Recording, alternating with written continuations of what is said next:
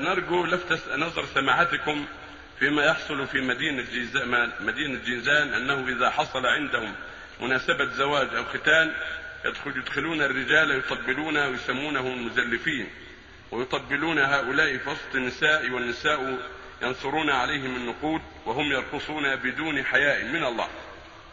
هذا قد بين لهم وكتب لهم في هذا والدعاة الذين هناك مكلفون بهذا الشيء. بيان هذا الشيء ونسأل الله أن يهدي الجميع. كثير من الناس قد يسمع النصيحة ولا يلتفت إليها ويرى أن العادة التي اعتادها شيئا لازما يقدمها على ما قاله الله ورسوله. وهل عود الرسل والمصلحون إلا بالعوائد الضارة؟ العوائد المخالفة للشرع عوائد الجاهلية هي التي عودي بها الرسل وعود بها المصلحون.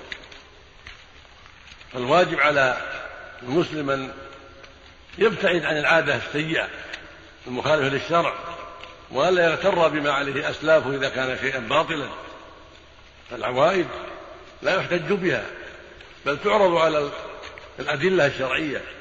فإن جازت أخذ بها وإلا وجب طرحها وإن كانت عادة للآباء والأسلاف ولا ينبغي للعاقل أن يكون مثل ما قال الجاهلون من الكفار إنا وجدنا آباءنا على أمة وإنا على آثارهم مقتدون. هذه حجة الكفرة التي احتجوا بها على الرسل.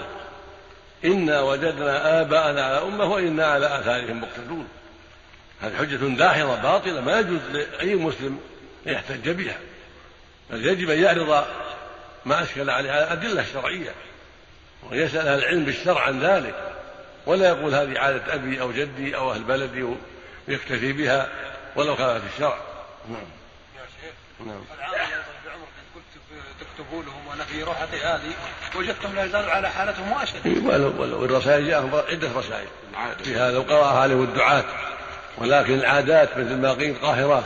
قل من يتركها نسأل الله السلامة. نسأل الله أن يهدينا وإياه نسأل الله أن يهدينا